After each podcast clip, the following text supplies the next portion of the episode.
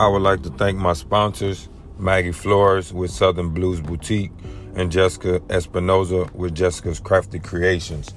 They both can do some very nice work, so y'all go like and follow their page and please support small businesses.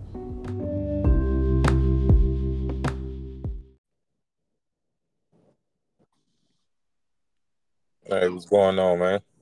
So what's up? Not much, man. You doing all right? Good. Holding on. How about you? I'm good. I'm good, man. Another day, another day. Yeah, man. All right, man. We're gonna jump into it, man. I want to welcome everybody to episode 30 of Levi's Youth Sports Talk.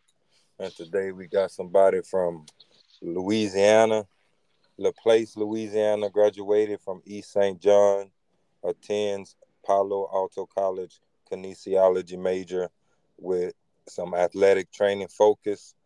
Champ Mentality LLC founder, the host of Change Starts With You podcast, Texas Top Prospects, DB and LB defensive backs and linebackers coach, San Antonio SATX, Flex Zone Challenge, defensive back coach in Dallas, Texas and that's just that's just uh, a fourth of of of his rundowns, man, that I can give y'all right now. But want to welcome everybody, James Champagne, to the podcast.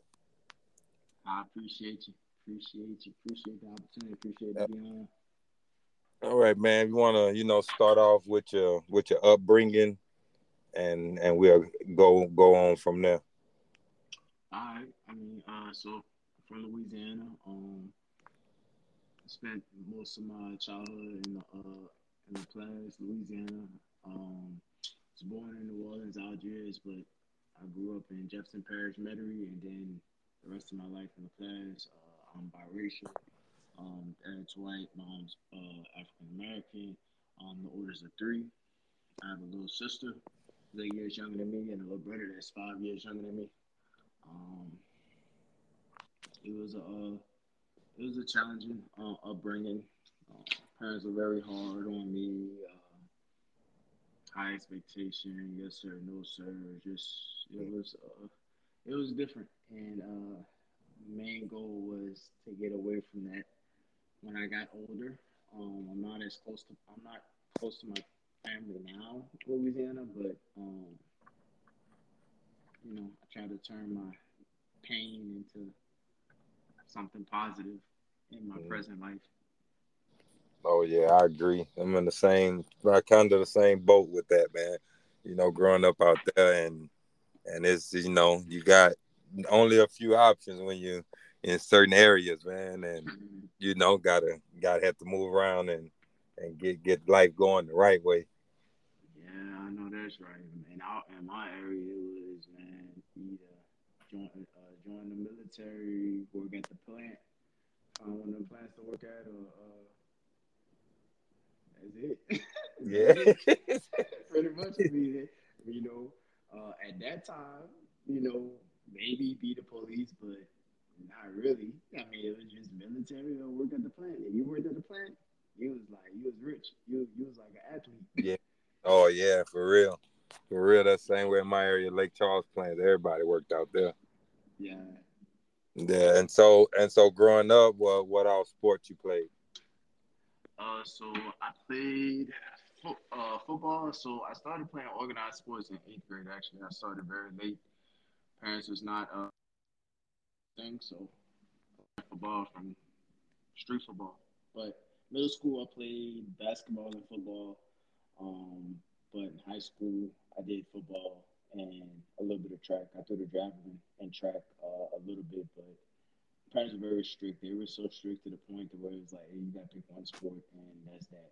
So uh, growing up, it was a lot of restrictions and limitations that was from people, you know, that you don't expect to get that from. If that makes sense. Mm-hmm. Okay.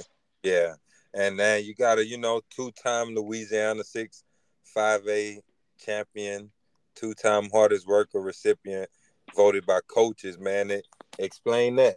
How, how, how was the feeling? I, I never got you know no high school awards. I never won no no titles or nothing like that, man. So explain that.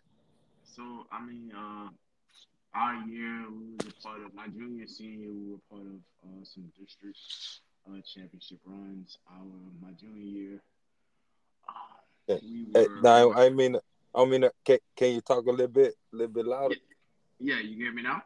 Yeah, I can hear you a little better now. Yeah, so uh, my junior year, uh, we were district runner ups, and then our senior year we tied for uh, first for district.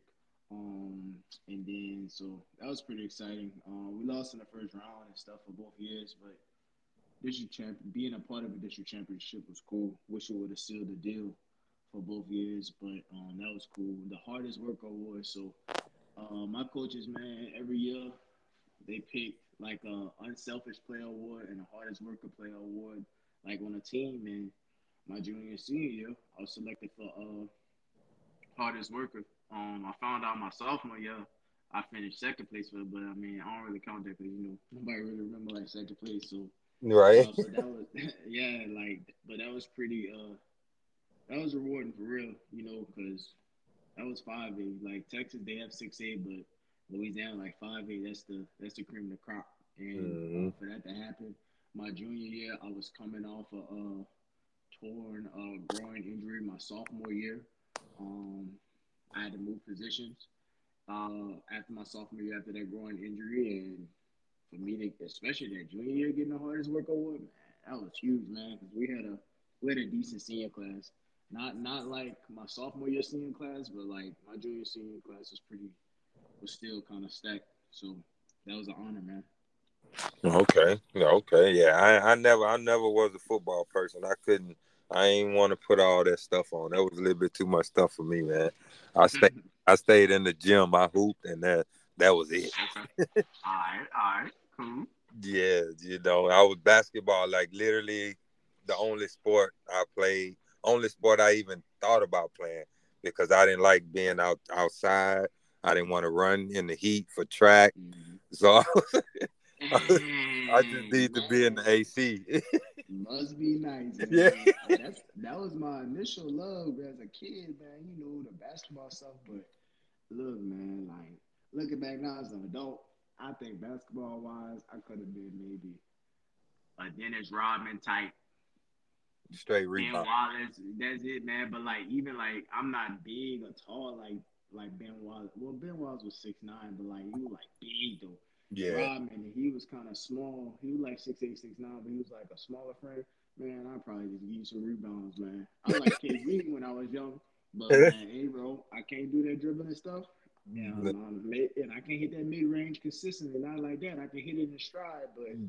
listen, man, I just want to get the rebound, pass it off to somebody, up and down the floor, show you my speed, my sprinting um, and look, man, I got five fouls until I get to the NBA. If I get to the NBA, and I'm gonna use them things. Hey, them that's things. what I did. I used all my fouls. It is what it is. hey, um, speak on the um, the start with the champ mentality LLC. Like, um, explain what that is. Yeah, man. So, uh, that's this is my second time doing like an LLC. So when I was in the army and when I was in Fort Stewart, I did an LLC called FIL Movement uh, the acronym stood for fitness is a lifestyle.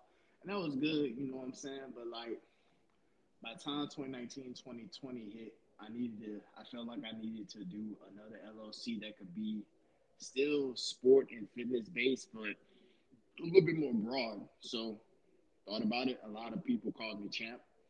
Uh, a few of my teammates called me champ, especially at junior senior year when I got in the army. Some units that was my nickname champ because of champagne. And I was like, you know what? I'm gonna say champ mentality. So acronym, right? So champ stands for uh, the C stands for chosen, the H is for hard work, the A is for achieve, the M is for mentality, of course, and then the P is for uh, prepare. And I thought about words that kind of symbolize me um, based off each letter.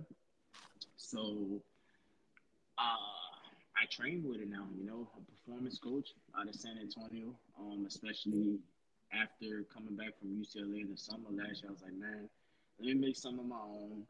Uh, let me make some type of name or legacy that can last for a lifetime and see and see how big it can go. You know, um, I have shirts and hoodies that are available. Uh, those sports sleeves that kids wear on their arms or legs that that's available. So just wanted to put a name behind all the actions that's happening. So for sure, and and you got like you got like a website or or shit. Put put your stuff out there, man. Let them let them know where they you know where they can find the stuff at. Yeah, so uh, I don't have a website, but I mean on Facebook, if you type in Champ Mentality, that's on there for Facebook. If you go on Instagram, um, it's at Champ Mentality underscore. Um, I also have a TikTok.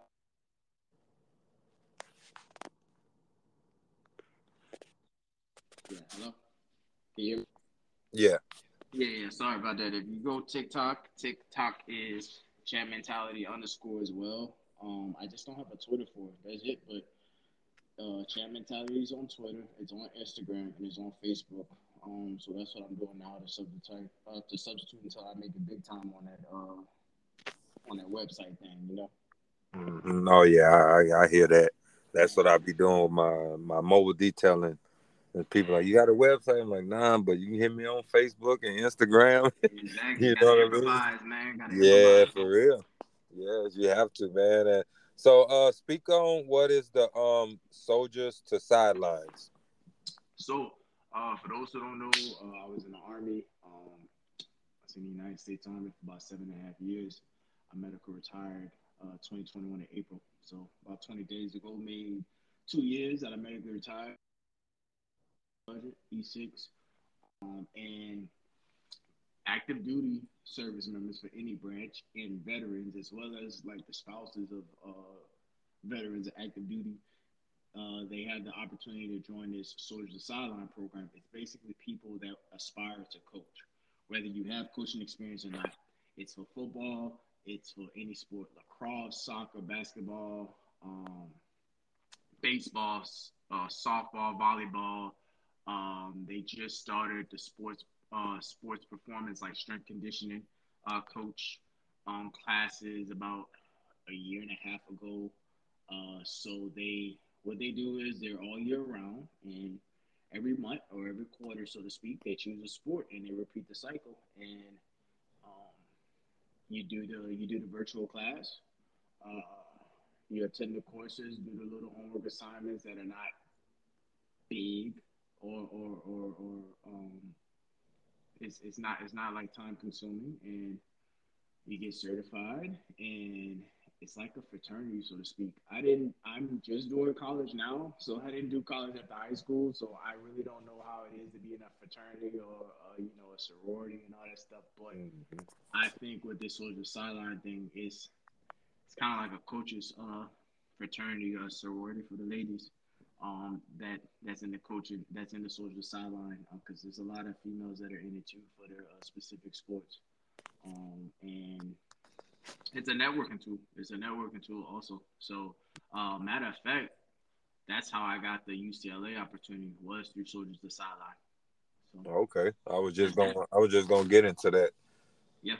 So uh, about UCLA, um, I was at the school that I was working at last year, SA Prep, and um, I got one of my coaching buddies that was in San Antonio who coached youth football, who I met uh, coaching at uh, FBU All Star game.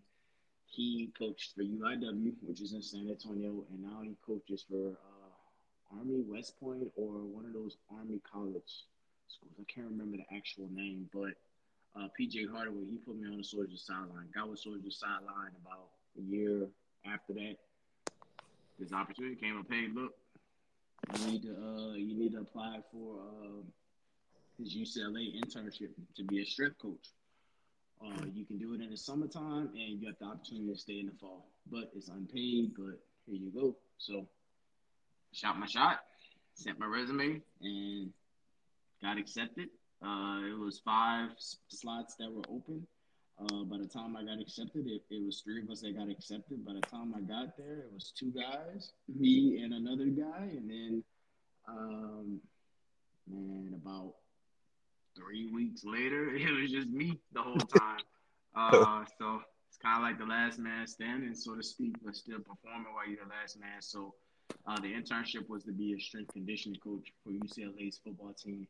Um, I was not a part of the game planning. I was not a part of uh, tagging along with a position coach. So, as far as schematics and and things like that used with the ball, the seven on seven piece of the practice, that's not what uh, the strength coaches uh, really do, especially in the off season. So I was full blown. We're gonna lift these guys. We have a program. We have a, a workout plan each day, by the week, four to five week plan. They get a break. Four to five week plan. They get a break, and it's basically the lifts indoors in the weight room, and then any field work is is basically movements without without the ball, without the ball. So we're not teaching them linebacker techniques, things of that nature. We're teaching them lateral uh, movement, change of direction, um, opening up, explosion. You know, having some chains maybe around you while you're running. Um, those type of things. It was it was a different side of football. It was a different side of football that I was really had the opportunity to focus. Um, they wanted me to stay for the fall, uh, but it was unpaid, and which was great, you know, because they hooked me up with a spot to stay uh, with one of the GAs, graduate assistants that was on the staff. But I need to get back to San Antonio after my four months, so I got back to San Antonio in August. I made some commitments already, uh, which was to start my first semester of school at Palo Alto College, as well as um, some youth teams that I was coaching at the time, and miss my wife and I missed my house and I'm in San Antonio. So, hey, man, after four months, man, it was time to, you know, it was time to come on back, you know.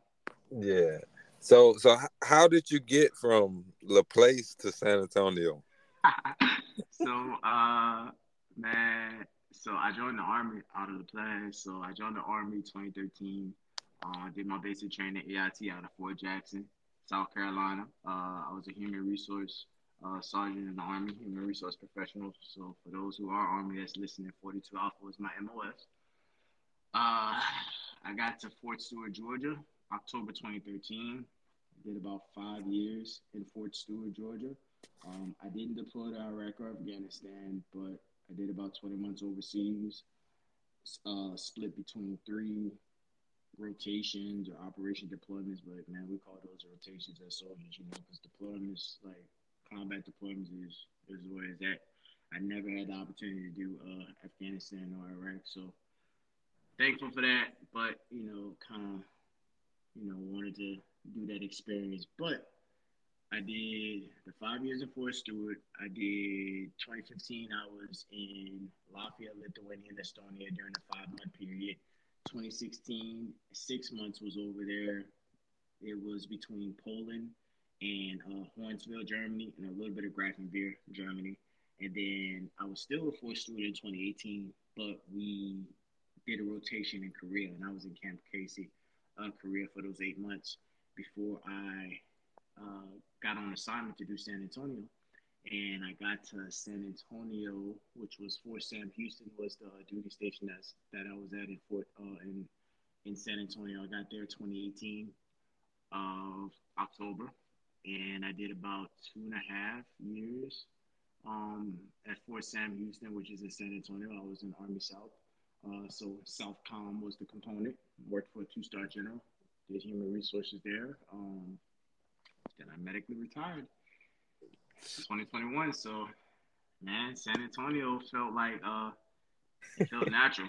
Fort Stewart felt like natural too. You know, because um, I met my wife there. So uh, I was married when I first went into the army with my son's mom, but like that didn't work out, and uh, I was still in Fort Stewart doing all those rotations and all that good nature. And I met my wife 2017 September while I was in Fort Stewart, and I left for the Korea rotation January 2018.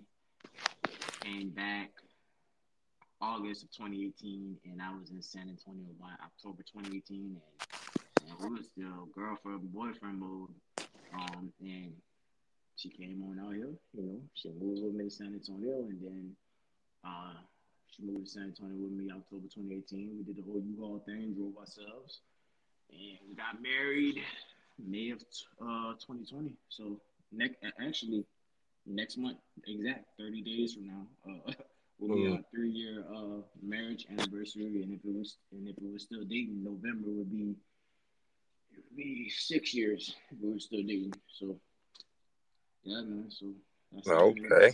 That's how you got here. The army, Yeah. basically. I mean, yes. Thank, thank you, Uncle Sam. Yeah. Yeah. I hear that. I hear that, man. So, um, speak about the um the Texas Texas top prospects. Um, Yeah. like, is it uh a org or or what is it? So Texas Top Prospects is not an org. Um, it's a so Texas Top Prospects is we do combines for middle school and high school kids, eighth through 11, eighth through eleventh graders. Um, we started last summer doing youth ones, but it's tailored to middle school, high school combines, and we do the laser, like the actual laser machine. Not no hand time, but laser 40 yard dash, L drill, pro shuttle, the stuff they do at the uh, actual NFL combines and pro days, vertical jump, broad jump. Um, also with Texas Top Prospects, who is owned by Steven Torres, Devin Hempfield. Devin Hempfield was the one that put me on the Texas Top Prospects, um, but they are a also a NCAA accredited um, recruiting agency. So, you know, they get through, they ask the right questions and go through the whole process. Your high school kid um, gets that opportunity to get mentorship through the guys within Texas Top Prospects that are, uh, that know that NCAA accredited stuff uh, to help them along the recruiting journey. Um, Texas Top Prospects just started doing seven on seven, but they do seven on seven locally in San Antonio. So they don't do any youth tackle teams or anything of that nature. So they're uh, you know they're an actual company. Um, and Steven Torres and them they hired me to be their DB and linebacker coach. Um, Devin Hempfield does the running backs, and there's a couple other guys that do different positions and stuff for our camps. Um, if if parents and stuff ask for trainers within the city of San Antonio youth, middle school, high school, um, we get referred based off of our location or position um, and availability, and that's that's what Texas uh, top prospects is. in. Okay, man. As um, speaker. Okay, so which one? Which which is? I mean, how do you? How can I say this? I'm trying to get it right. Um, so in in football, right? You know, you got you got the tackle, and at what age, like, would you start your like if you had a kid? What age would you want your kid to start tackle football? Mm, uh, I mean, learning in San Antonio's seven U and more recently six U has been the thing. Um, so I would say at the latest needs to be nine U at the latest. Um, if you're really serious about tackle, fo- if you're really serious about football and tackle football, actually being a football player for your kid, or if you want to experience or test the waters out so that way you're trying to determine if that's a route you want to take sport wise. Latest needs to be nine U. Um, earliest needs to be seven U. There's there people do six U and six U is good, but it needs to be six U pure, meaning like you're in a league playing, you're on a team full of six year olds and you're playing nothing but six year olds. But 6 and seven year olds being on one team and being categorized as seven U and playing against uh, traditional seven U teams that are combined, I don't really get down. I don't think that's good. It's a good thing on some areas, but I don't think it can be a fully good thing. So, answer your question, seven U could be the earliest. Six U maybe as an exception, but seven U could be the earliest, and at the latest, you need to be doing nine U. I've had kids on the 11 U, 12 U, 13 U level that are just starting football. Um, you know, it's, it's some success stories. Hell, I I, I Mhm. played organized football my first time as an eighth grader, but I also learned football from the streets too. You know, Yeah. playing against older guys when I was in sixth grade, seventh grade, you know, fifth grade, fourth grade, etc. So everybody's uh, journey is different, but I will advise and recommend parents don't wait until they're 11 and 12 or 10 or 13 to do tackle because they've been doing flag for eight, eight, nine, 10 U because that's creating a false image in my opinion. You know, try and figure out early if this is a route that y'all want to take as the kid and as a parent, you know? Yeah. Uh, so and and speak on the the importance, you know, of starting young that about you know teaching them the correct tackling tackling way, the way the right way to tackle, you know, and because I know I my my son he was playing, he was like four, and he was playing flag for a little while, and you know the whole org would be out there practicing, so I you know I will watch the uh, tackle, you know, watch yeah. that, and I'm like, out of a month's worth of practice, I, I didn't see none of the younger teams practicing the correct form of tackling. Like, like what what do you think about that?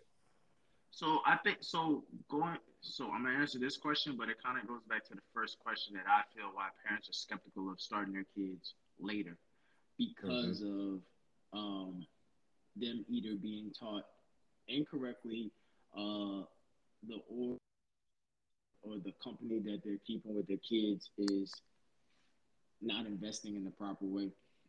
So I like physicality. I like all that stuff. I like, you know, hey, I was a defensive player, so we're not gonna put you on the ground. We're gonna put you through the ground, so to speak. But um, you have to, you got to be mindful of the company that you keep and whether that is choosing the right org.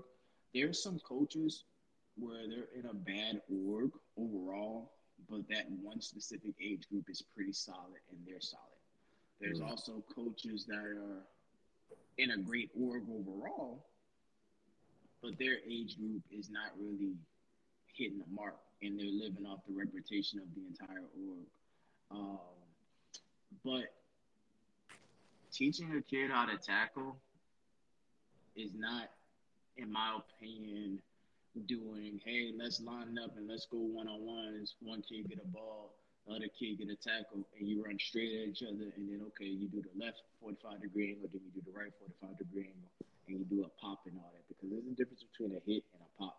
Um, one thing you can do, I, I think I think it needs to be keep it intensified, but it needs to be at a slower pace. Oh, no, it needs to be at a step by step pace. So keep mm. it intensified, but at a step by step pace. What I mean, an example could be if you have a group of six year olds or seven year olds, um, have a bag, have one of those running back bags, or have a kid standing up, the other kid is kneeling down. And when I teach kids, there's four steps to tackling. What's the first step? Uh, oh, no, oh, oh, hey, it's four steps to tackling, kids. All right, cool. Hey, look, what's the first body part that uh, what's the first body part uh, that's supposed to hit the body that you're tackling? Shoulder. Everyone says shoulder. That's step one. All right. Once the shoulder hits, what you do after that? hug. A lot of coaches will say wrap up. I like to use the word hug because hug, kids like to hug. Kids connect with hug. When you hug someone, you usually try to wrap your. Once you hug someone behind their body, right? You try to interlock your hand on one of your wrists. Mm-hmm. Nine times out of ten. So hug is step two. Once you say hug, step three is what, fellas? Hey, look, um, squeeze. So squeeze means you have your hands squeezing on your uh, you have your hand on your wrist, but you're squeezing your elbows down or you're bringing your elbows down. Once you bring your elbows down, those legs are gonna buckle of the guy that's standing up, the ball carrier. Hey, all right. So what's the fourth step? Twist the body. So fast pace. Hey, four steps to tackling. First part, shoulder hits the body. Once the shoulder hits the body, step two is uh, hug the body, where your hand is over one of your wrists. Once your hand is over the wrist, step three is uh, squeeze your elbows. So pinching your elbows down, you're gonna feel your triceps and your arms squeeze. Once you feel that squeeze, guess what? Twist the body is the fourth step. Once you twist those legs that buckled, it don't matter if that dude's 400 pounds heavier than you or 150 pounds heavier than you or whatever. Guess what? They're gonna tilt. They're either gonna twist and fall completely, or guess what? They're gonna tilt until your 10 other guys come and finish the job for you. Um, so, and that could be an intensified drill.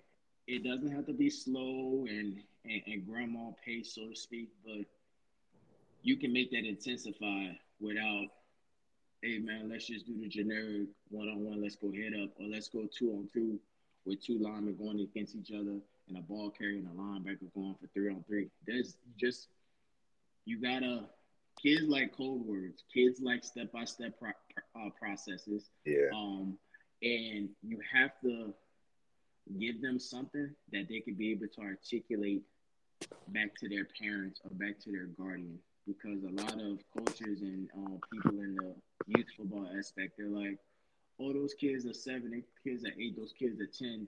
Um, you're trying to teach them as if they're in the NFL you're trying to give them plays and code words as if they're like college D1 athletes. Bro don't put no limitation on no kid. I'm not saying say some Jon Gruden play call as you know the play call, but come on, bro, like that's that's a simple task. Four steps to tackling: shoulder, uh, shoulder, hug, squeeze, twist. That's the four words out of each sentence that I just gave you about, mm-hmm. about tackling. And if a seven-year-old can say that, or if a nine-year-old can say that, that at least shows that parent, in my opinion, all right, I don't, I might not see it yet, but my kid can articulate because what they got to do in school, they got to articulate. They can take a test all day, but in some schools, and as they get older, or depending on what subject they do, they have to articulate or they have to get on the board and write out a mini demonstration or write out the word to make sure that they that they grasp it. You know, so that's my take. Okay, and uh, let's let's get into the the the athletic director part, man. Like, how did you get into it, and you know, how was it being athletic director? I mean, it's a it's a charter school, but you still got the responsibilities of of anything else. Yeah, so uh, Devin Hemphill also with Texas Top Prospects. He got me on with uh, San Antonio Prep, San Antonio Preparatory School. It's a school. It's a charter school in San Antonio. They do fifth through tenth grade. Um, I'm currently not uh, employed with them. When I went to UCLA, uh, they had to make budget cuts at the time, so you know I was one of the people that they uh, let go. So, but still, shout out to that school because they gave me a lot of opportunities um, early in the game and to put me where I'm at today. But I got there because I just medically retired from the army a couple of months ago. I told I medically retired in the army in January. My official retirement date was April, but January I started my leave February 2021, I tore my ACL. May 2021, I had ACL surgery. Devin uh, Hemphill, he needed someone to work his football camp. He needed a couple of coaches to work his youth football camp. I start, I did, I did a couple of them over there. And then um, summer was happening, so they wanted to hire a few people for uh to work their summer camp. I was one of the uh, camp people that they hired to do the summer camp. So I did the I did I worked there for the summer camp. And then by midpoint of the summer camp, hey, look, we need a recruiter for the school. Got hired for that. By the end of the summer camp, the reception is over there. She left to go up north uh, to go to acting school because she was like in the filming and stuff like that, Broadway type stuff. So Devin was like, "Hey, I know y'all hired this guy for for recruiter, but have him do reception." So I got on to make sure I was locked in as an employee as the receptionist. And then I said that, hey, I was going to coach the softball team. We ended up not having softball, but by the time a month within school, they did flag football tryouts and everything. So it was flag football, but I said that I would do it. Um, and we, my fifth through sixth grade flag football team, we won the regional championship in the Texas Charter League. We went nine and one. Um, a seven and eight grade team, they did well as well. Um, they didn't have an opportunity to do their championship, you know, because of um, some disciplinary actions or whatever the case may be. But we made it to the quarterfinals, and then the tackle team that Coach uh, Devin Hemphill was running, you know, it was an up and coming first year tackle. Uh, he was running a freshman tackle team with mostly seventh and eighth graders on his freshman tackle team. He had maybe three to four ninth graders on that team, so he's building that program from the ground up. So did that, and then helped coach basketball a little bit, and uh, was a part of that success. You know, with the head coach, she was outstanding. Um, and then the school wanted to make a change at the athletic director, athletic coordinator position. Um, so they told me to put my name in a hat in November. Um, I did the resume, did all that crap, interviewed December before we went on Christmas, and then by the time we came back January for the uh, spring semester, I was told that I was the athletic director. So I started off the school year as a receptionist after working at the summer camp the summer prior. Uh, and then when January hit, I finished the year as the athletic director. Still doing the receptionist duties, but because it's a charter school, so everybody got to wear multiple hats. And um, ended up doing the uh, doing that athletic director piece the remaining school year. During that time, uh, we had about we had kids that did the track that, that ran district. We had about three kids that made it to state. Um. Three, all three of them were eighth grade. Yeah, all three of them were eighth grade. Um, we had a female that was on, I think, a 200 meter. We had an eighth grader who I coached in youth football, actually Grandison, who was a 100 meter. Then we had, uh, I think we had another kid. I can't remember, or it may have been two. I think it was just those two that made state. Um, but we uh, ended up partnering with a AAU youth track team that does AAU track from like five all the way up to like 16U. And that guy, uh, Epic, uh, Epic Track AAU team that's ran by uh, Coach Lamont Hurt, he ended up getting, he ended up uh, giving 10 kids from our school um, scholarships to be on his AAU track team. So um, the coaches would chose 10 kids, you know, and that was exciting. In the short term of being an AD, we, we ended up giving, uh, providing 10 AU scholarships to 10 students. Two kids made it to, uh, to the state track meet, and soccer was okay. Soccer didn't do so hot. Um, I, I became athletic director towards the end of basketball season, but I'm not going to take credit for that, even though it was the end. Um, but our boys won the ninth to tenth grade um, Texas Charter Championship. We had about ten kids. No, we had twelve kids, and three of them were ninth grade. Two of them were eighth grade, and the rest were seventh graders. Um, so you know, uh, that was exciting. Uh, we did a banquet for the kids, so I wasn't able to attend the banquet because I was already in UCLA at the time, but coordinating it and getting the point of contacts for the medals and, banners and things of that nature. It was a good experience, you know. Uh, but it's kind of in life. Sometimes you gotta you gotta pull the trigger on life, right? And you mm. gonna lose something, you gonna gain something. And do I stay? And do I stay at the school and and and lose out on saying that I coached at a D one Power Five college even if it was for a summer. Um, do I throw that opportunity away, or do I take the gamble and go there and and see if the job's going to wait for me when I come back? out, you know, I mean, we found out what happened, and fortunately, budget cuts and things happened, so they had to let me go and they had to move on. But I had to. I'm a firm believer in people that ask me, "What's your end goal?" My end goal is to build a high school program, to be a part of a high school uh, football program. You know, as a strength conditioning coach, you know, maybe on that coaching staff, you know, build uh, within that coaching career at the high school level, whether it's strength conditioning or actually on the staff. Shit, I love to do both. But um, I love to do both. but the two to the two to five year goal is to coach on a college level, but it's short term. I only want to be on a college level two to five years, and I don't even want to hit five years. Why? Because experience is the greatest teacher. You can read stuff out of book, you can tell kids what you saw on Google and all this crap like that, but like it's about what can you show me and like the things that come out your mouth. You know, is it validated? Is it validated based off of your experience? So that was my thing. I I had to go for that, and I also had to go because I remember being limited as a limited as a child, and I didn't get the college experience that I wanted as a child.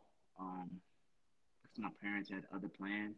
I feel like they were trying to protect me and and support me, but like I don't really think they understood my dream and my grind. So, you know, it, it is what it is, and I had to take the gamble, man. I, I couldn't turn down no interning for UCLA, and uh, I did that. But it was a blessing in disguise because when I came back, the only asterisk I have is not having that bachelor's degree, that piece of paper that is a degree. Mm-hmm. Um, so, hey man, it opens up it opens up an opportunity. You're gonna do this. Laid there. All right, cool. You got laid off. Cool. Guess what? You thought that stuff was sweet. So guess what, bro? You got two options: go to freaking school, or go to freaking school so you can get this bachelor's. So that way you can hit this only asterisk, you know, or uh, vacancy that you have. So that's how I try to turn that um negative into some type of positive or uh, Yeah. turn that pain into passion, so to speak, as Gates say. Mm-hmm. Yeah. Man, that's a that's a story right there, man. You got some you got some that's some that's real good story, man, that you got going on with yourself. you know what I mean? To do to do all that kind of stuff, man, people just just dream, man. You know, you go from from Louisiana and then you you, go to the army and next thing you know you're at UCLA athletic director. Man, that's that's stuff some people uh, dream about. You know what I mean? So, man, like, how is it, you know, being a coach around here and and you can go, you know, to different tournaments or, or games that these kids are playing, and just to see them just getting better and better every time. So I feel now, probably since January 9th, that was the last tackle game I coached um, for like a tournament team that I had with previous kids. But like being able to go to events now over the last three months um, and being a fan, it's it's cool, man. Like it's cool. Uh, you miss being on the sidelines and stuff, but actually like being in the bleachers and being around the parents and hearing our stuff pop off in the bleachers and just witnessing the game as if you're watching it on TV at your house as a fan, but you're watching it in the stands.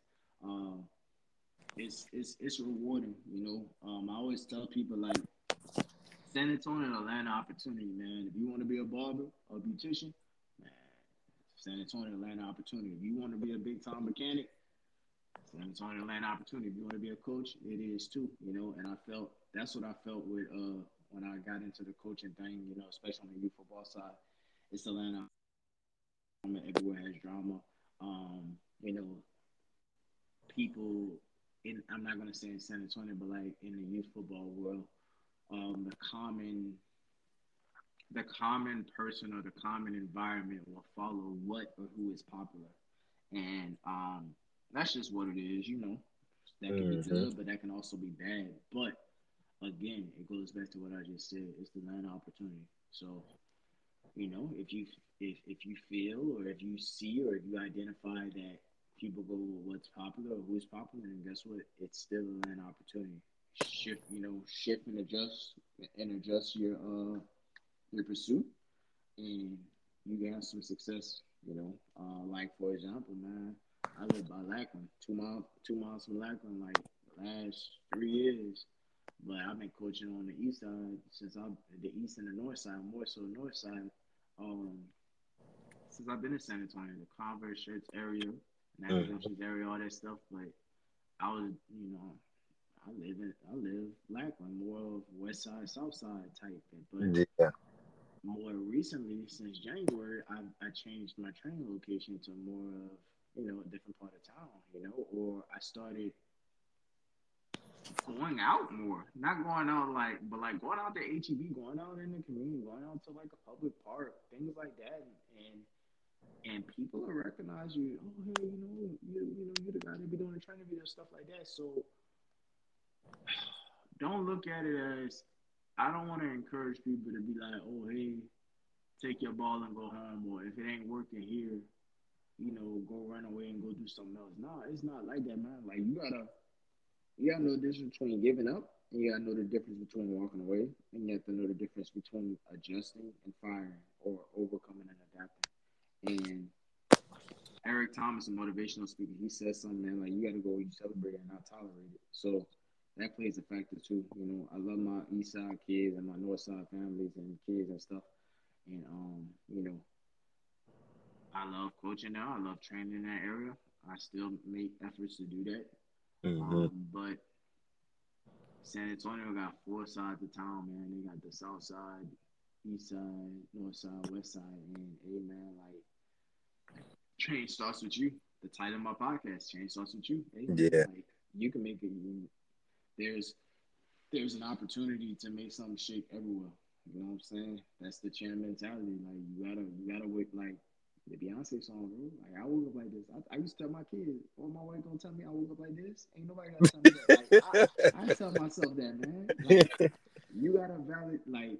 Uh, my Sergeant Major used to say, "Sergeant Major White man, Night, bro." Like she used to tell us every month, every Monday at the first formation, bro. Don't nobody validate you but you. Like, but you, but when you say that and you advocate that for yourself, you gotta back it up. You gotta back it up by your actions. Mm-hmm. And and it's about being the last one standing. You know, every time you get stomped down, can you get back up?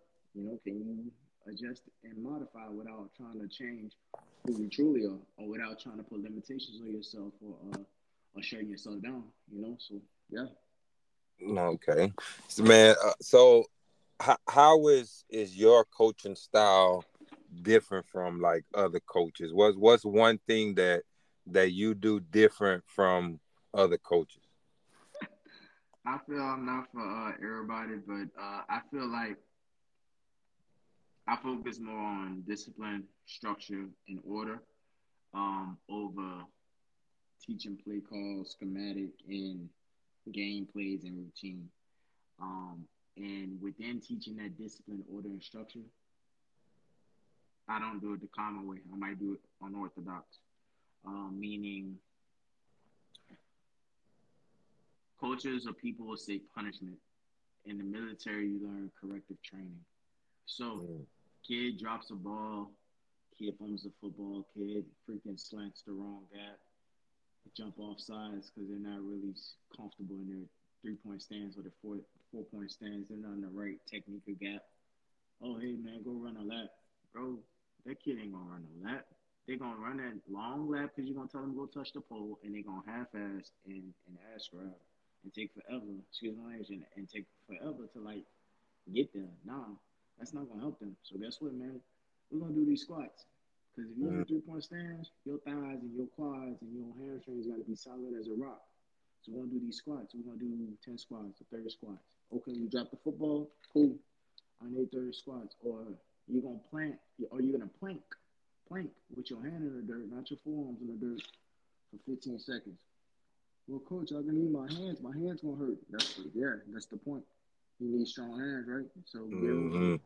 um, so I will spend a two-hour practice, and if it takes out of those two hours, right? If we do seventy hours total, split, not straight, but split based off of the consequences and the uh, results of the kids and, and, and the practice flow and the, and the coaches and the practice flow if 70 minutes of the practice is corrective training or punishment, as people would say, tough. That's cool with me. That's cool with me. Instead of going touch the pole or the tree, we're gonna do okay. Hey, these 10, these 15 yard sprints. Guess what? Down, back, down, back, down, back until I get tired. Mm-hmm. Why have them go 100 yards to go touch a tree that everyone's not gonna do and they're gonna walk and, dis- and, and disrespect the game and disrespect their teammates by not putting effort. So guess what? We're gonna run these 15 yards down, back, down, and back. Or what I used to do, my fit. The only run thing I probably would do for a team is an Indian run. Indian run is everyone is right behind each other, like one by one by one. You know, one by one by one, like in a straight line. Mm-hmm. Blow the whistle, you run uh, Michael Jordan um, for the Chicago Bulls. Um, you know, they talked about it a little bit um, in the Last Dance, but I learned that from the Army, the Indian run. And you go, you can't have no gaps. You're running fast and you're running at a good pace, but you can't have no gaps because if you have gaps, you make your teammates look like crap. But if you run slow, you're not challenging yourself either. When you blow the whistle, the guy, the person at the end at the mm, last of the line, they run all the way to the front. Mm-hmm. And I make it a thing to where it's like everybody runs. When you blow that whistle, you fall out to the left.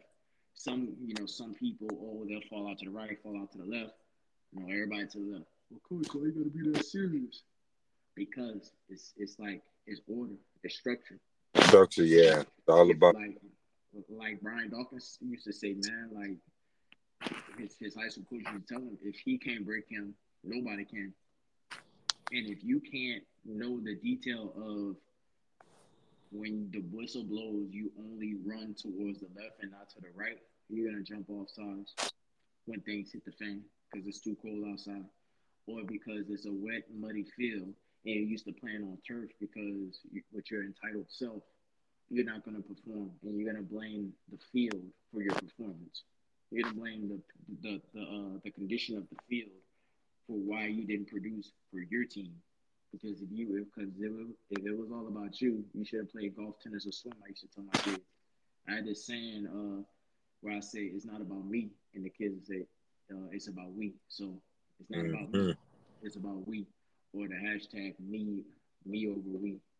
I'm sorry, we over me, we over me. So, like those little quotes, phrases, slangs, whatever people want to call it, you know, um, that I think that's something that you know everyone has slangs and stuff, but like I feel for me, I I will spend a whole practice working on discipline, structure, and order, and I will do it in a more unorthodox or uncommon way because for me, it's all about being um, uncommon in a common environment. Mm-hmm. Yeah, yeah. It's, it's, always good to feel uncomfortable every now and then. Mm-hmm. Yeah, man. Like you know, you you've been here a while, like, and you've been coaching, like you know, these kids, right? So, like some of the ones that that you started with when they was younger, and you know, you see them, you see them grow, and you see them actually doing the things like that you teaching them right? Like and now you you know some of them might be you know in, high school man. Like like what's the what's the feeling when you see them you know doing the exact thing that you teach them if you watching them in the game like how how is that feeling? Because i ain't I'm, I'm not a trainer or nothing like that. So you know what i mean? I ain't i ain't, I ain't gonna never be in, in that type of situation so just just explain that. I mean, it made me chill just talking about it now. Believe it or not, a secret. I've never had the same um, tackle group. I never coached the same age group or the same group of kids in back to back seasons for a uh, tackle. Uh, for seven on seven, I have, but um, it gives you chills. You know what I'm saying when you see them because there's kids I had on my seven U 2021 fall team for Venom that are now 9U for Alamo City Colts or 9U for Bexar County Panthers. And I see them and, you know, they might do, some of them might do techniques and things that was taught, but most importantly, their mentality and their body language on the field, their body language in practice, and their ability to take things serious at a young age consistently. Um, those things give you chill. You know, there's kids the seven on seven team is probably the only age group I've had consistently. I've had a 14 year group that that made it nationally, finished number three overall in 2021. Had them in, had some of them for 15U last year in 2022. Some of them were selected to play 18U last year, and so I had some for 15U and other and other kids got selected for 18U. And now this year, I went back down to start over from scratch, but pretty much all of them are on 18U, and to see them now, class of 2024, class of 2025, um, it gives you chills, man. And I'm not like a crier. I'm not a person that like tears up. I wish mm-hmm. I could like tear up, but I, I do, man. But like, I know that's that army. yeah, you know, I feel that I feel that emotion, but like the chills be there, man. It be cold. That thing would be 100 degrees outside. You feel the chills, you know what I'm saying? Um, you know, when they hug you, they show you love before after the game. When they parents um, show you love, you know, show you, you know, show my wife love, all that crap like that is like, um, it, it feels, it feels like I have a purpose, you know what I'm saying? And uh, like my mother-in-law, uh, she always used to tell me, when we first uh, started getting close in like 2018 when I was in Korea because I was going through a bad time uh, mentally. Um, she used to tell me, well, she still tells me to this day, keep waking up, keep waking up, and when I get that chill and all that crap, when these kids be trying to be all sensitive and emotional and stuff, uh, like these parents, you know, I think after the chill is over with and I cool down and not cold anymore, I'll be like, man, yeah, bro, keep waking up, keep waking up. You know, even when you feel like you don't want to wake up, or even when you feel like you want to be angry. So it's uh, it's great to be a fan right now and um in advising. I I never like to say training. Uh, I like to say you know performance coach, but even then, like advise, man. I just I just try to advise these kids and recommend, even when I'm training them during the session. But like, let's everybody throw throw that training word around, and that's great.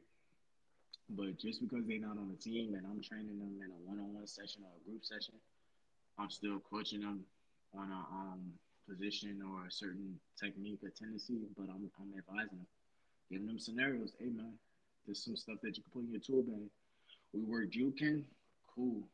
Hey, I hate the spin move. I hate the you're running and then you step back like Reggie Bush and then you double click in pursuit. I hate those moves, but we're gonna go over those moves minorly just so you can have your tool bag. But don't use that crap as much, you know. You know, so to. I've learned recently that uh, as us being still young, you know what I'm saying, our thirties and all that crap like that, like we don't want to end up like those old heads that we talk about now. That's like, dang, bro, like you stuck in your ways. So you teach what you believe and you teach what you you know used to. You teach what you can validate and vouch for, but you gotta you gotta kind of be aware of what these kids kind of want to do too. But you gotta give them wiggle room. It's pros and cons. You gotta give them wiggle room. All right, mm-hmm. hey, look, we're gonna do this expectation first. But if you want to work on some stuff that you might want to work on, this is the expectation that needs to get done in this amount of time, or you know, in this amount of order. So, um, balance, man. But chills is what I think of first. Being a fan second, and then third. What my mom is always telling me, man, like keep waking up. Mm, hey, that's that's all. I'm gonna steal that. Just just an FYI is on the record is recording. So if you know if you see it on Levi's U Sports Talk Facebook page, you know, uh, man. So yeah, so man, like I know every coach is is think straight. You know, they got this, they can do this. What's what's one weakness you think you have in your coaching repertoire that you can improve on? So I think my weakness as a coach is recruiting. Recruiting coaches, recruiting um recruiting the big name popular coaches, recruiting the big name popular players. It goes back to kind of what I said that people support what's popular, who's popular. Mm-hmm. Um, so I think that's a weakness. Um, because I kind of I like working with the same guys that can fulfill certain things. Um, that's weakness number one. And then if I had to give of another one,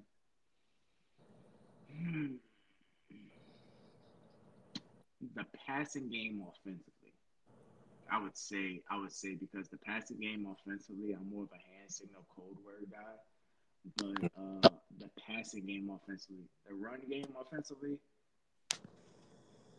I think I'm creative on. I've gotten good feedback from guys that I've coached with, opponents. Um, I'm a defensive player, but just because you're a defensive player don't mean you know defense. But like, I, I like I can I can actually teach specific position wise the defensive line guys, especially the DN outside linebacker type, the linebacker guys and DBs. I would, if, if I had to order, it would be DBs, more safeties, both the free and the strong, Second would be those DN edge outside linebackers, and third would be the linebackers. But I would say weakness would be recruiting the recruiting popular names for, that goes for coaches and players, and then number two, I want to get more uh, perfected on the uh, the passing game, meaning like actually installing and calling passing game things that are actually called at the the pro, college, high school, freaking how it's been called for years. Mm-hmm. Think, yeah, a strength of me is I always improvise. So people don't use hand signals, but I'll use for the route tree, for the, all the routes, man. I go hand signals. A lot of guys will go numbers, which is great. Guys will go colors. Guys will say, hey, let's run the streak or let's run the flood and all that. Man, I don't know what all that flood stuff is. Look, go here, go here, go here. And I'm talking about hand signals for 13 U tackle kids, 12 U tackle kids, 10 U tackle kids, 9 U, 14 U, 11 U, um, and you call it from the line. And it's unique and it works, but the passing game offensively, passing game defensively. Now, as a defender, and as mm-hmm. a DB coach, linebacker coach, pass game, defensive coordinator, defense coordinator, hey man, like, and, and, and, and I think it's like, and I think that's why I go hand signals because I'm thinking as a defensive player, so to speak, when you're calling offense in the passing game. So for defense, hey, you'll call your cover three, you'll have a two high six look, you'll have a cover three. One of those safeties, the strong safety probably will know that it looks like a cover. So when you have two high safety, people are gonna think cover two or cover two man or cover four. Guess what? That freaking one of those safeties is gonna drop down in that hook curl area. And guess what? He's the opportunist. He's going to, whatever jump route comes in their direction, he gonna jump and bite that thing.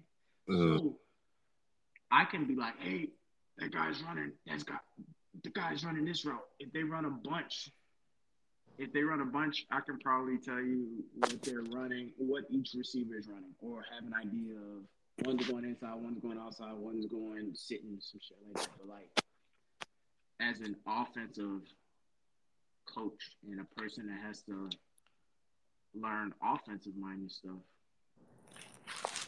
recruiting popular names, coaches and kids is weakness number one, and number two, the passing game. Coaching the coaching the passing game like uh traditionally. Hey, Do you think the recruiting is it is it you or it, do you think it's because you're not a San Antonio native? So I don't think it's a San Antonio native. I think I um I think I don't put my believe it or not, I think I don't put my I either don't put myself out there that much or I don't put myself out there to as the right popular people because um, I think that's what it is because I've had I had a few guys, not many, but a few guys that.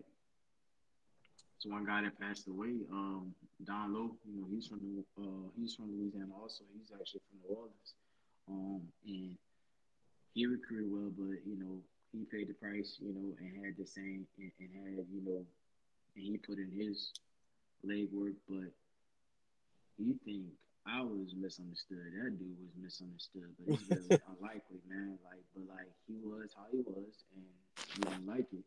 And for me, I'm not for everybody, and I'm all about sacrificing for the squad and you know being loyal to the brand and all that stuff like that. But like, I'm gonna do my time for that season, and then I'm gonna dip. I'm gonna go vacate it. You know what I'm saying? And just kind of like hibernate and restart. So, I think it's part of it is a little part of it is because I'm not from San Antonio, but the other part of it is because I'm not out there like, hey, who's your kid? This Mm. 10 new popular So So Johnson. Hi, dad, mom. I really want your kid on my team, and they're gonna play running back because I'm, I'm this type of coach. I'm not. I'm this type. I'm this type of coach, man. Like I even had this concern on the on, on the seven on seven scene with like you know ownership and different people. Just because a kid plays middle linebacker for you, does not mean they're gonna play middle linebacker for the team that I coach. What are variables? Age level is the variable. Um, what the coaches on the staff think, the coach that will be coaching that position, what they think, and what we have on our roster. Mm-hmm. I've been known to be like, hey, you got the two best at my 12U T-Bird, uh, T-Bird team I had for spring last year. There was uh, probably had two of the best athletes at that age group on the same roster, and they both play running back. both play running back. They both can play defense outstandingly. They both can hit very well.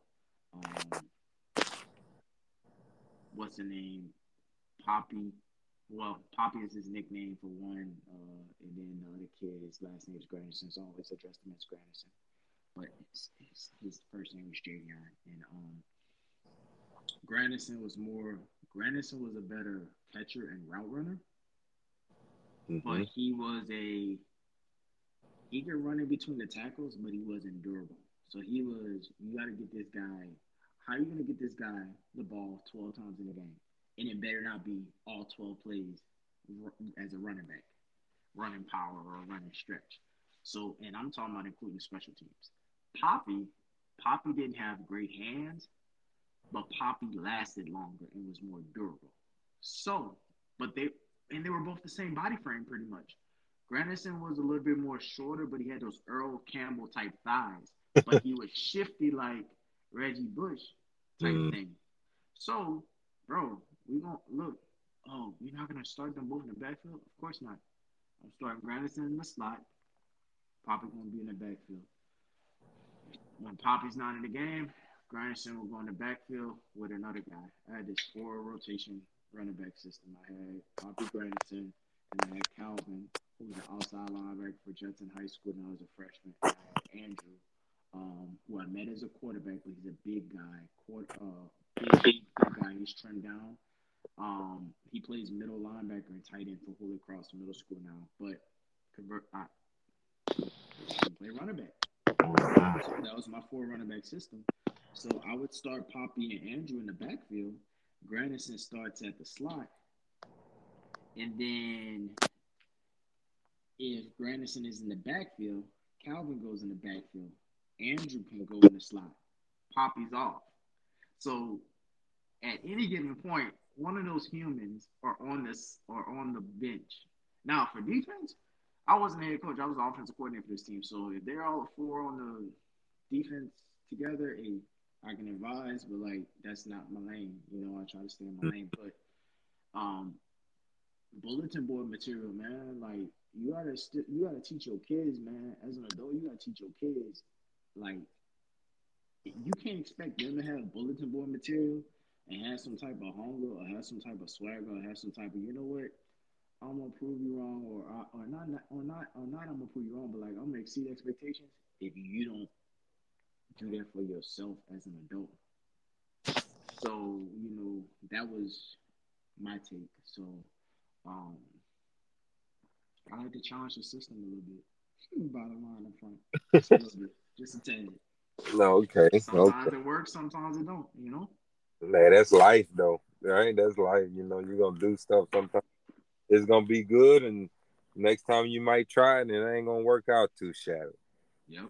No, uh, so like, you know, kids that that play a lot of tackle football. Do you believe in taking the season off and play seven on seven? You know, for the for the skill positions. Uh, but but what about the the linemen and and the other guys? Like, what's a secondary thing that that they have like football wise? I believe four through seven you should do fall and spring or fall and tournament ball. Tournament ball is in the wintertime. So what I don't believe in nobody doing is spring fall tournament and then back to spring, vice versa. So four to seven you, four or five for flag is good for spring and fall and then six or seven you either do tournament ball and fall or spring ball and fall. Now, when you get to that nine U level, I feel like the skill guys can do the seven on seven, but they can also do AAU track. Um, they can do baseball. So if you do, if you're if you're a young cat and you do football and baseball, that's cool. But if you do football, seven on seven, and track, a track, that's perfect. If you do football and basketball, that's perfect. Uh, the linemen, what secondary things that they can do, they can do, and I think at a very young age level, maybe nine U. I don't think they do it for seven U, but linemen can do wrestling. Mm-hmm. It's a little expensive. It's a little. You got to kind of dig a little bit. There's not a lot of wrestling right. in the area. Mm-hmm. And you know, it might cost to be the boss, but hey, that's what you gotta do, right? So um, I think linemen can, can focus wrestling. Skill guys can focus wrestling. The running backs, the linebackers, the DBs of the world. Um, but for linemen, you can go wrestling. Linemen can do maybe baseball. You know, work on their power. There probably won't be no outfield person unless they're like a pitcher or catcher type. Uh, what else can they do? They can do track. If, if, if I don't know if AAU does field events. I'm not aware if the AAU um, track teams do field events, but man, off the rip, if I had a young lineman child of my own that was eight or nine or younger, we're gonna go wrestling. We're gonna go for field events for track. I'm gonna try baseball. Mm-hmm. Maybe swimming, but I, I don't think swimming. But off the rip, man, field events for track and wrestling would be my first go to that I would research and go after. Period. That's just me. Um, but as a competitor and as a coach, I would say that it's either spring football or it's tournament football. Tournament football is that winter time between November to January ish, February ish. Spring is more February to May, so you gotta choose your battles. You No, okay. spring and don't do tournament ball, or you want to do tournament ball directly after fall, and then guess what? Once tournament ball ends in like December, January, you shut that thing down, baby. Mm. touch no football unless you're doing um off season training or or strength training. Man, you won't touch no football till like May. Mm-hmm. Now we can do on the chalkboard or something like that, but like nah, nah man, you ain't playing on no contact. Okay. Skill guys, bro. That's Yeah. just my opinion. Yeah, no, and, and your opinion was similar to I have a um I have a cousin and and he do it the football and the seven on seven stuff out there in, in Houston Okay. and and I had him on and he was saying kind of the same, you know, you play tackle but you want to, you know, try to kind of, you know, get on the seven on seven, try to not get so much contact at the at so such a younger age. It is, man, and people people like they'll shut down on stuff. It's like it's kind of like they disrespect seven on seven. It's like, in my opinion, they compare seven on seven to flag football, and seven on seven, yes, is needed so that way kids don't have contact all year round. But I Mm. don't like that to be the reason because life is about choices, as we said. So if seven on seven was not created, no one's putting a gun to your head and telling you that your, your kid needs to be doing tackle for tournament, all star season, spring, and freaking uh, fall. You could play basketball, the wrestling, the track, all that things. Right. Seven on seven should not be the security blanket to prevent or minimize contact or blows to your head or, or, or contact to your body.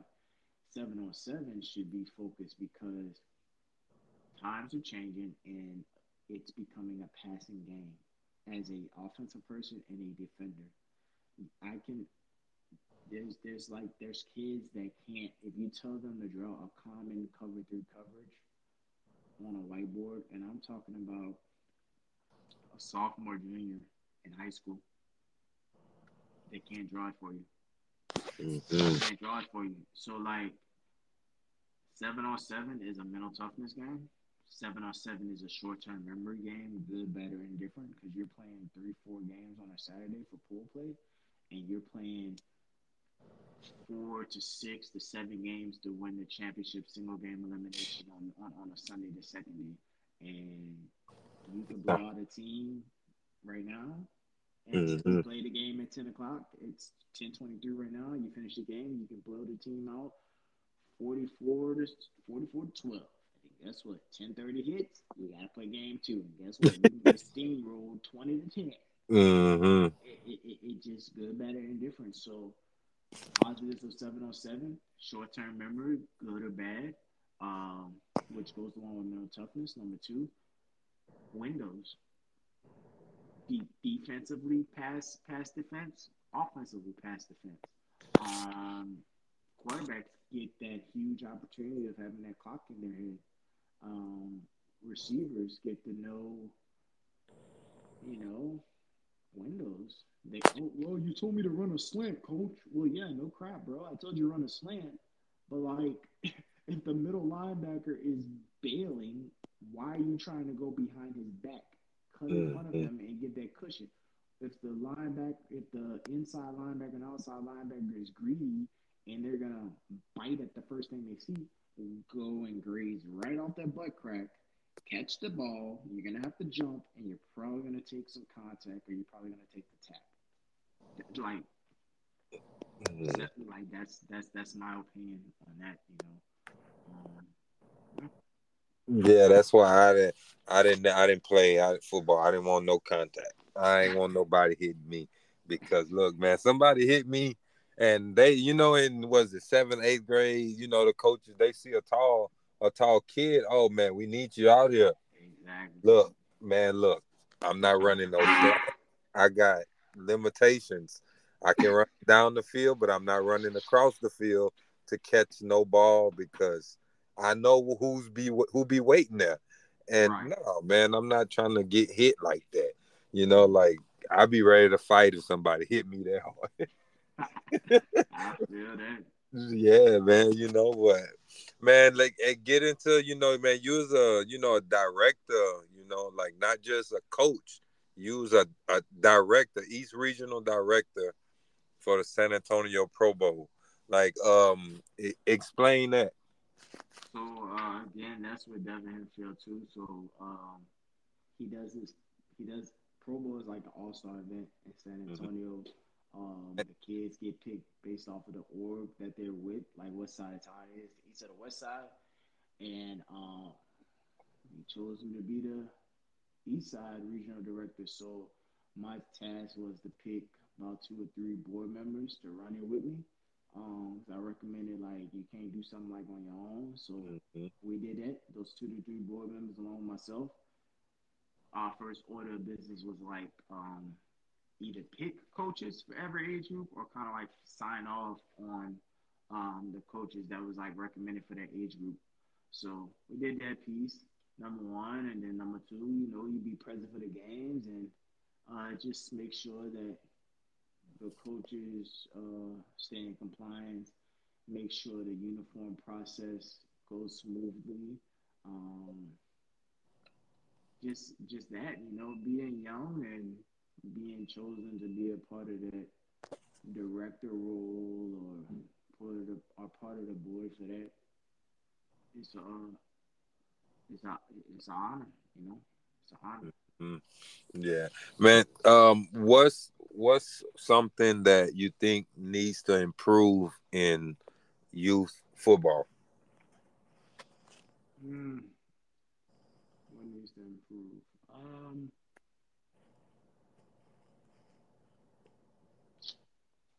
what needs to improve is what needs to improve is choosing spring or tournament ball, one or the other. Tournament ball kind of goes into all star games too. So, and I've coached plenty of all star games and events, so I'm not gonna say one is better than the other, but I think with youth football, we need to choose um, all star games or spring. Um, number one. Number two, verifying these ages because I've been a part of things that where they'll put on a flyer, here's the age cutoff, here's the uh, documents that need to be approved, things of that nature.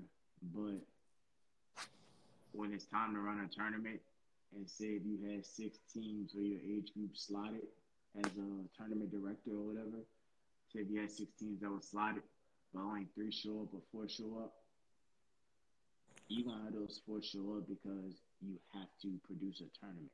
Mhm. Nah, man, forget that. Like, I um when I told you earlier that I do things unorthodox.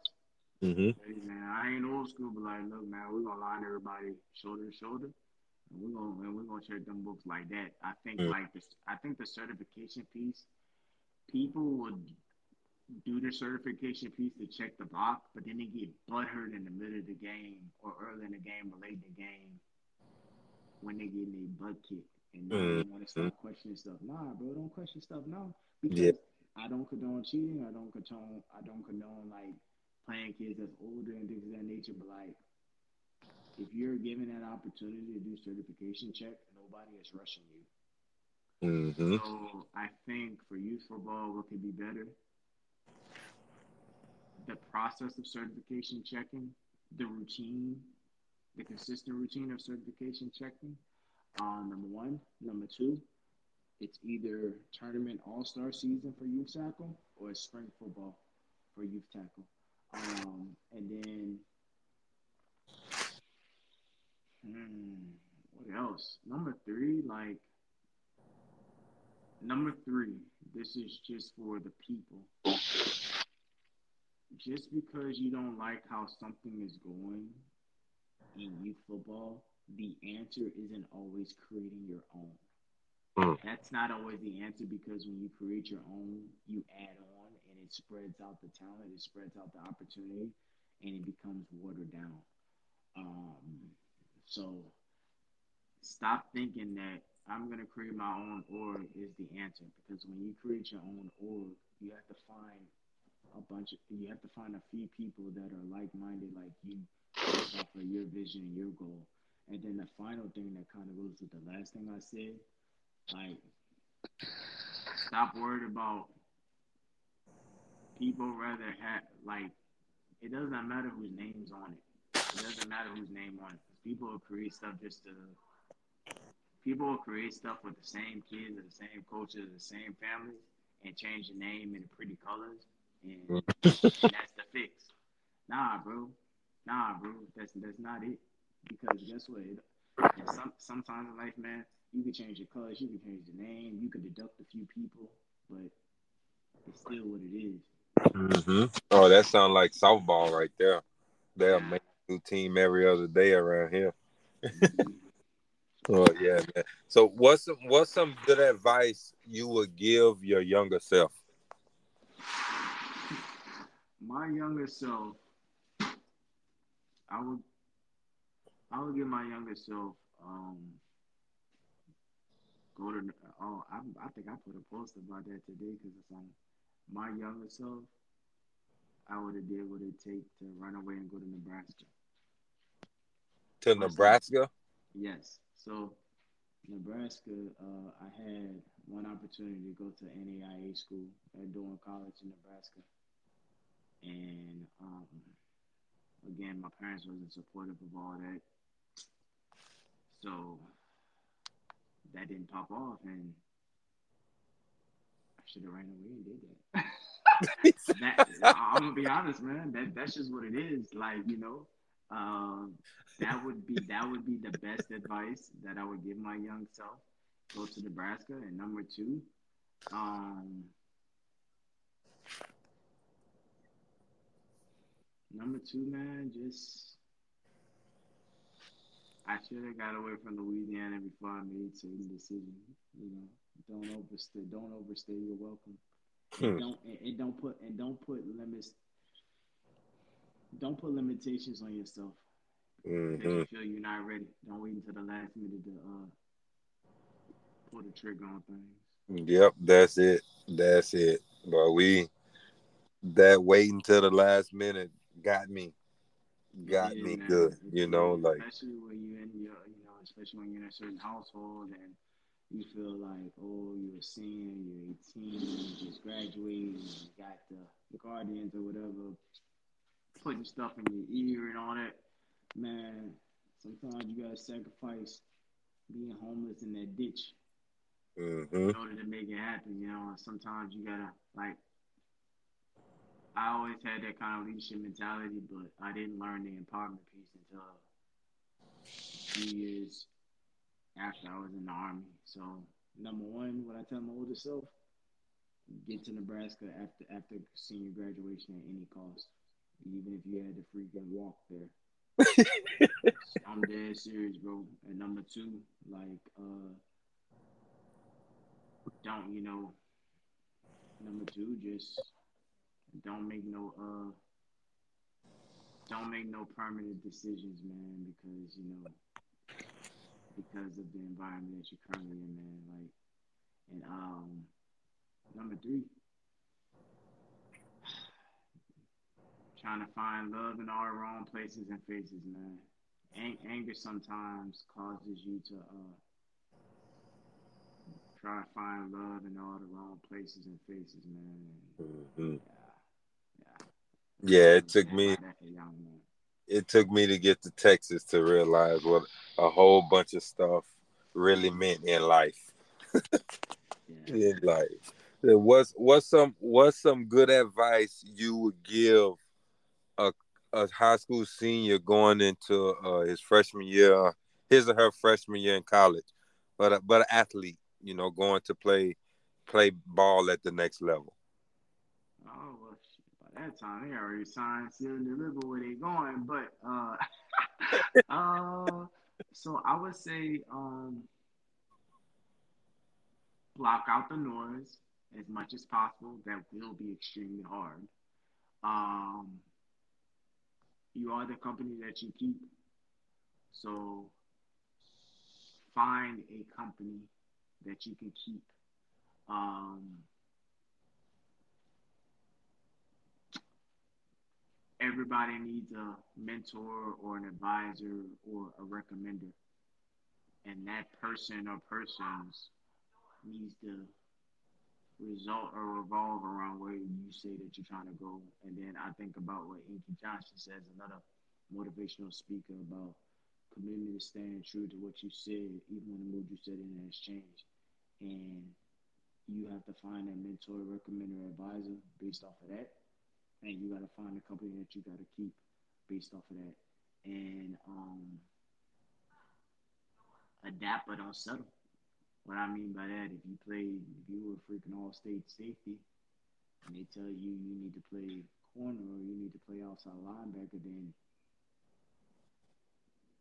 don't get buttered Mm-hmm. do, like prove them wrong.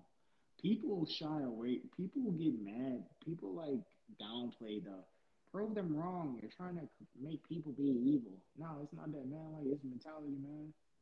Like prove people wrong, but like have some control over it. But man, you can't just sit there and just lay down. You know what I'm saying? So Yeah. um, that uh, that's the main thing, man.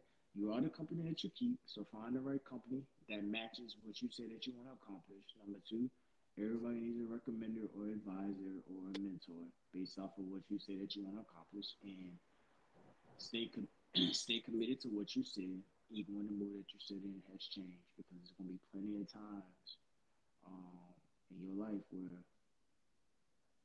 you're gonna hate life, and that mood will change.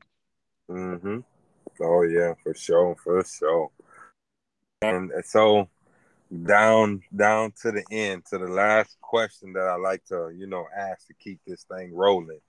Who would who would you like to hear on the on the podcast? But the answer is you would have to help me get them get them on the podcast. who I would like to hear uh, on the podcast from like my area. Like like who, whoever who whoever you would like to hear on the podcast, you know. But but whoever it is, you, you gotta.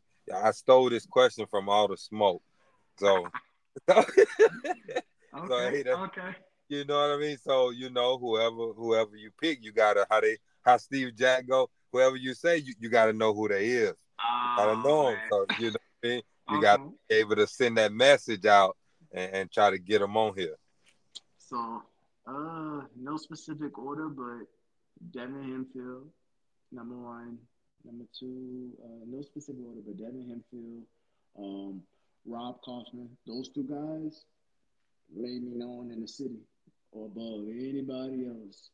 Um, so those two guys, James Henry, who um, who trains in the city as a performance coach, um, played for the University of Texas back in the day.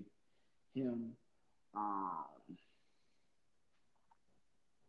so James Henry, Devin Hemphill, Rob Kaufman, um, Samuel Allen, coach with him for the Alamo City Colts, but he was my last boss in the Army. Also, he'll be a good choice. Also, uh,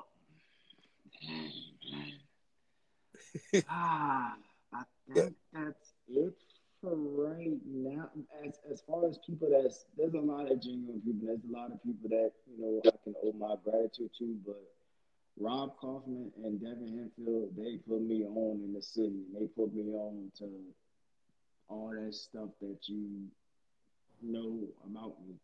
Uh, Samuel Allen, obviously, and then James Henry, as far as like training performance coach, like he does it the right way. Um, James Henry, I do want to shout him out quickly. You know, we don't talk every day, but like he's one of the guys that kind of does that that's involved in the same thing that I'm involved in. Um, probably more experienced, probably you know, he, he's up there, he's elite.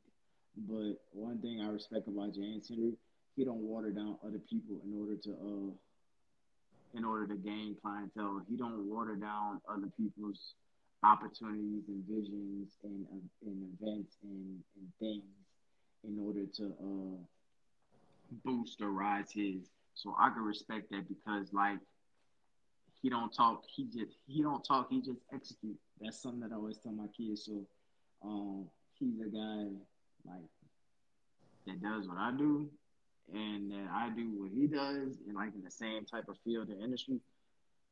He's okay. uh I, I, I, I respect James Henry a whole lot, man. Like he don't hold no information. He don't like talk down on other people's stuff indirectly or directly. So yeah, mm-hmm. James Henry, Rob Kaufman, Devin Hemphill, probably Sam Allen, uh, Samuel Allen. Yeah. Okay, okay. Well, you know, if hey, if you wanna, you know, shoot them a message, and then you can shoot me that info. I'll shoot them a message, and we'll see, see how we go from there. Yep. All right, man. I want to appreciate you, man, for giving me your time. Know it's late, you know, giving me your time out to be on the podcast, man. Really appreciate it. Good knowledge you gave and stuff like that. I appreciate the opportunity for real. Uh, hopefully this impacts somebody, and uh, man, I hope we can make this a, a routine thing, man. Oh yeah, yeah, man. We need to keep this keep this rolling. Um, just before you know, before we get out of here, man, just you want to give out all your social media stuff and, and whatever, you know, put your stuff out there. Yeah, so uh, my TikTok is uh, at underscore coach James Champagne, spelled like the drink. My Facebook is James Champagne, that's my personal page. My uh, Champ Mentality page is on Facebook also. My IG, my Instagram is at underscore Coach James Champagne personal page, um, at underscore Champ Mentality. Twitter is uh, at Ayo, A-Y-O underscore champ. Um, that's that's my stuff. And then my podcast is Change Starts With You. Um, or James Champagne Jr., but Change Starts With You is the title of the podcast. That's on Spotify, Apple, uh, Apple Podcasts, um, Anchor, um, all that good stuff. And um, man, I think that's it. You know, uh, LinkedIn, James Champagne also. You know, I have LinkedIn as well. So uh, that's pretty much that, man. But um, I appreciate the opportunity opportunity for being on here. One last thing that I say kind of on my podcast, you know, but that I want to kind of just uh, leave with people, hey, you know, um, you matter, you're chosen, you know, you're more than enough you woke up like this because you said so. Ain't nobody had to tell you, and be the change that you want to see. And remember, change starts with you. No, already, no, already, man. And and I'm I'm gonna message you, man. I got a I got a my fam here in Houston, and he been to that that that seven on seven and all that stuff too. So, you know, maybe y'all can be in some catch up with some tournaments or some shit like that. Yeah. For sure, man. Appreciate you, man. All right, appreciate you. All right.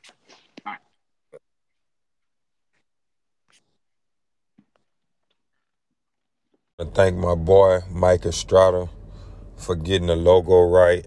So all my small business owners, if y'all need some logos, y'all hit up my boy Mike, man.